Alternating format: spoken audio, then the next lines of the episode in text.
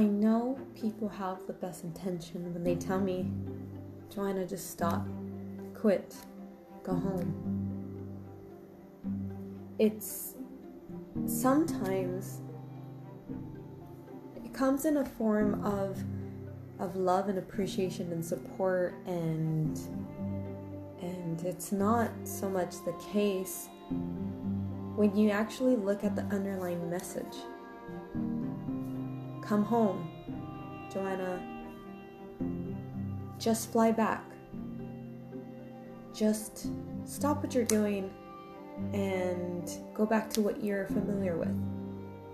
These words are not only because people say it to you out of love, but they also say it out of fear.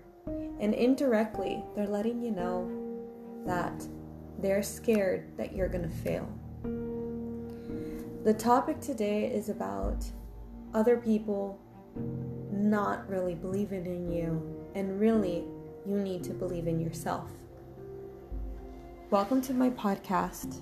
Today is, I don't even know what day it is. It's been a crazy ride. Today is Tuesday in Italy, August 25th.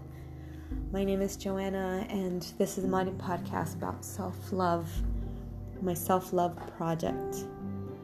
Like I mentioned before, today's podcast is really about not paying attention about what other people say and to move forth with your dreams, your goals, your ambition.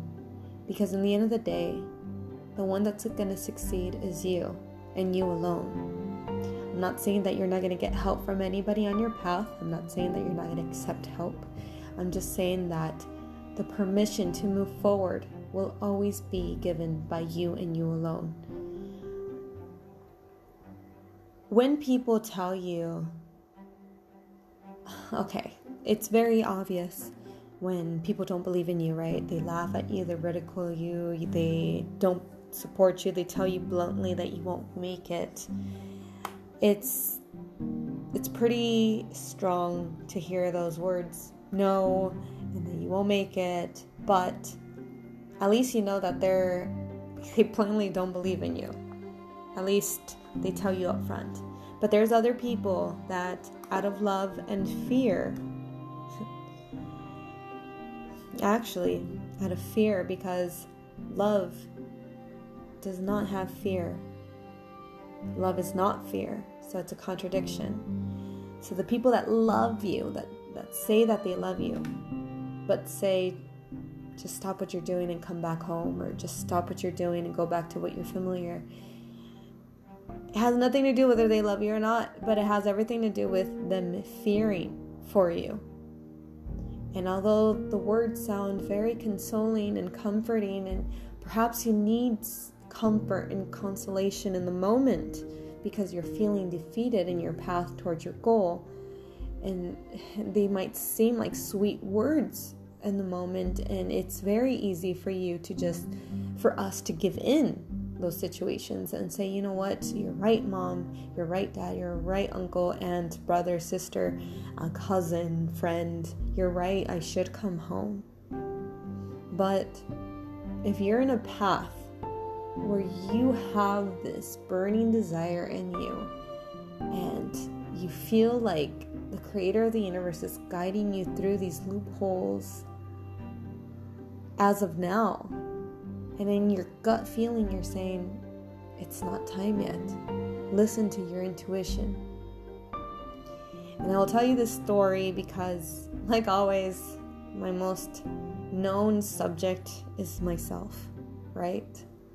So during this journey of traveling, it's been two years now that I've been in Italy. I've gone back for a month back home just to arrange some student visa documentation, but it's been two years now that I've been here, and I'm not gonna lie, it's been really tough.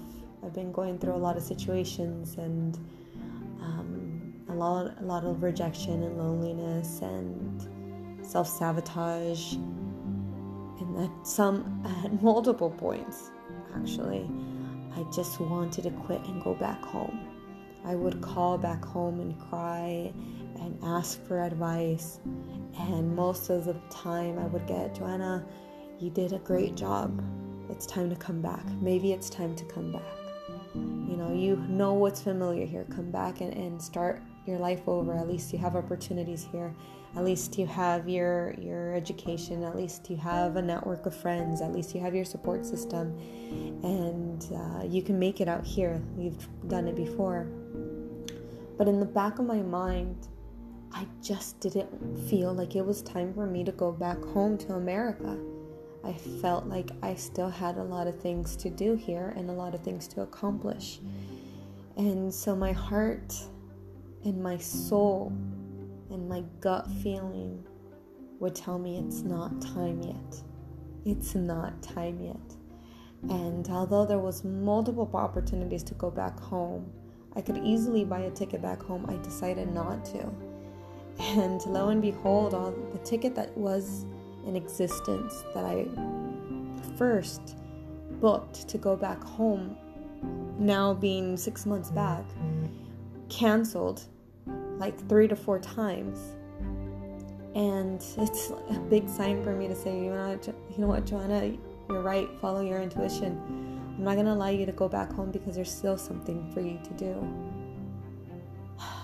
And if it wasn't for me not believing in myself and not having this this submission submissiveness that I now possess in my life that I am no longer in control of my life that I am letting the creator of the universe lead me and these intuitions I'm listening to them now because like I said I'm in a state of submission and I, I'm not gonna just go towards what I feel like having and feel like I want in the moment because I I felt like there's no more there's no more turning back.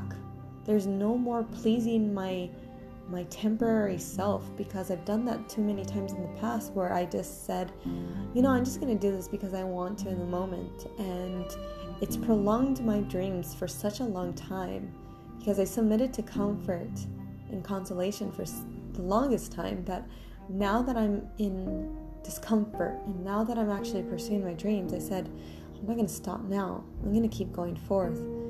The hardest part was starting. Now it's just continuing. And it's easier for me to say, no, eh, there's something still needs to be done, and I'm going to keep pushing forward. And no way or shape or form am I going to get credit for all of this.